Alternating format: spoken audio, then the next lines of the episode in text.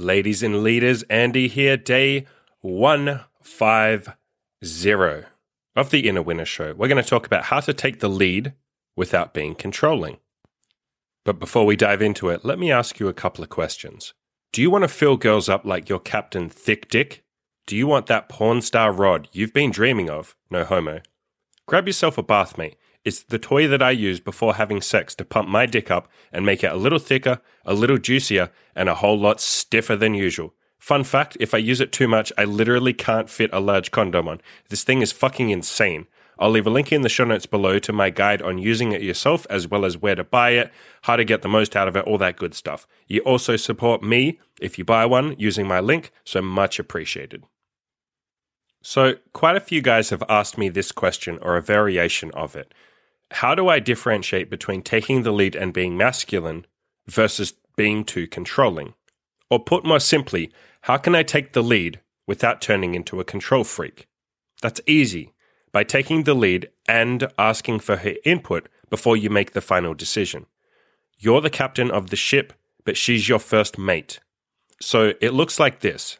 Step number one, take the lead by initiating the conversation. Step two, ask for her input, listen to it, and then take her input into consideration. Step three, make the final decision. So I'll give you an example. Let's say you say to a girl, I'm hungry, let's go get some food. How is pizza? And she'll say, That sounds really good. I'd love pizza. And you say, Cool, let's go. So in that example, she's completely happy to go along with your plans. Most of the time, most girls will be happy to go with the flow, but you still gave her a chance to give a bit of input. You asked her, How's pizza? If she really absolutely didn't want pizza, you gave her that chance to say, Hey, I don't want pizza, and you would have picked something else. But you still took the lead by offering pizza in the first place. So you took the lead while also asking for her input. That's all you ever have to do in order to not be controlling. Just ask for a little bit of input. Let's compare that to an example of you being too controlling. So something like you would say, I'm hungry, we're going to get pizza. And she'll say, Oh, okay. In that example, you haven't even offered her a choice. You've told her what you're both going to do. Now, sometimes chicks will dig that. They like being told what to do, especially in the bedroom. But if you do that all the time, and never give her a chance to give some input, that's when you stray over into being too controlling. It's also possible to go too far in the other direction and ask for too much input while also not even bothering to take the lead. So I'll give you an example. Let's say you say, I'm hungry. What do you think we should eat? And she says, I don't know. What do you feel like eating? And you say, I don't know. What do you feel like? And she goes, Well, I'm happy to eat anything, so let's pick whatever you like. And you say, No, I'm happy to go anywhere as well. So tell me what you want.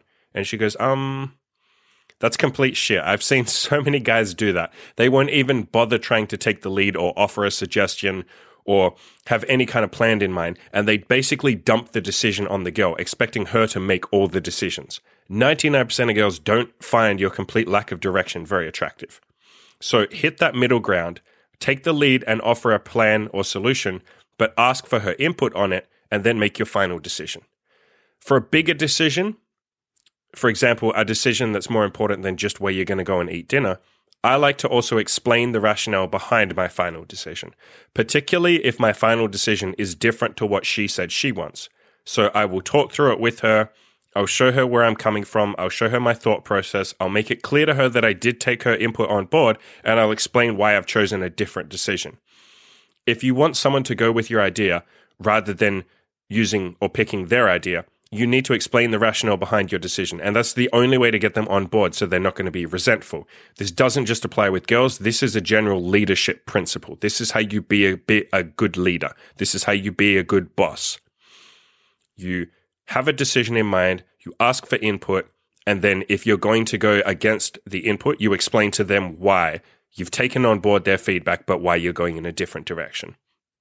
I also like explaining my thought process to people for the reason that it helps me think through why I've made a particular decision so that I'm even more sure about it. It's also a brilliant teaching moment, especially if you're dating a younger or a more shy or less assertive girl.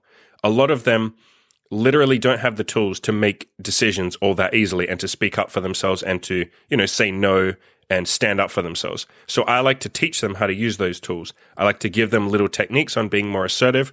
There's two books that I'll leave links in the show notes below to. One is called When I Say No, I Feel Guilty. That is a brilliant book. I absolutely recommend if you have a girlfriend or you're just dating some girls and you want them to be more assertive or you want to help teach them be more assertive or you you yourself are not assertive, that book is fucking brilliant at teaching you how to say no. Another book is called No More Mr. Nice Guy. Another brilliant book at teaching you how to stand up for yourself, how to make decisions more clearly, how to be more confident, how to be more of a leader. And both of those books are great for men and women. I recommend every man and every woman reads both of those books. I think people suffer from not being assertive enough.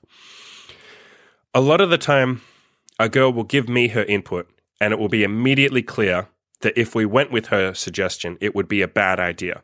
So in those cases, I would take a little bit of time to explain to her why her suggestion wouldn't work, and then I'll give her a chance to help me come up with a better plan together. And if she still can't do that, I will just make the decision. I'll, I'll explain to her, okay, like we're going to do this, and here's why we're going to do this.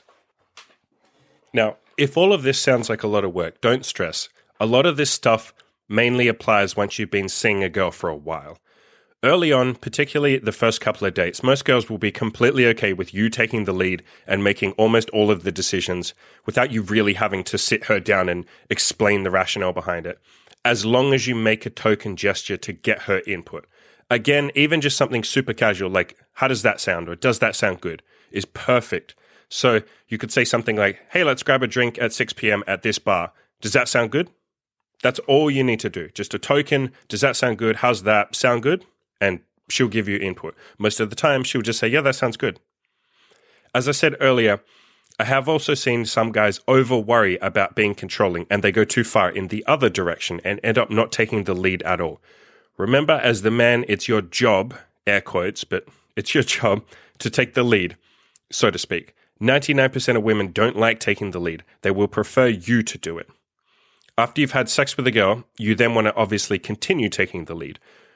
When you next want to meet up with her, it's up to you to send the message saying, Hey, cutie, are you free tomorrow night at 6 p.m.? And then inviting her over to your place to bang again. You should always be the one planning dates or sex or hanging out. Of course, allowing her the room to give her input if she wants to. And let's be clear, you should be steering those things towards whatever you want, whether that's a fuck buddy situation, a relationship, whatever it is you want. 99.9% of girls want a man who leads, who takes the lead. They're very happy following a guy who appears to know what he wants. As long as you ask for a bit of input along the way, most girls are very happy to go with what you want to do 99% of the time. And don't feel like you always have to know exactly what you want. It's okay to be unsure sometimes. I don't always know exactly what I want.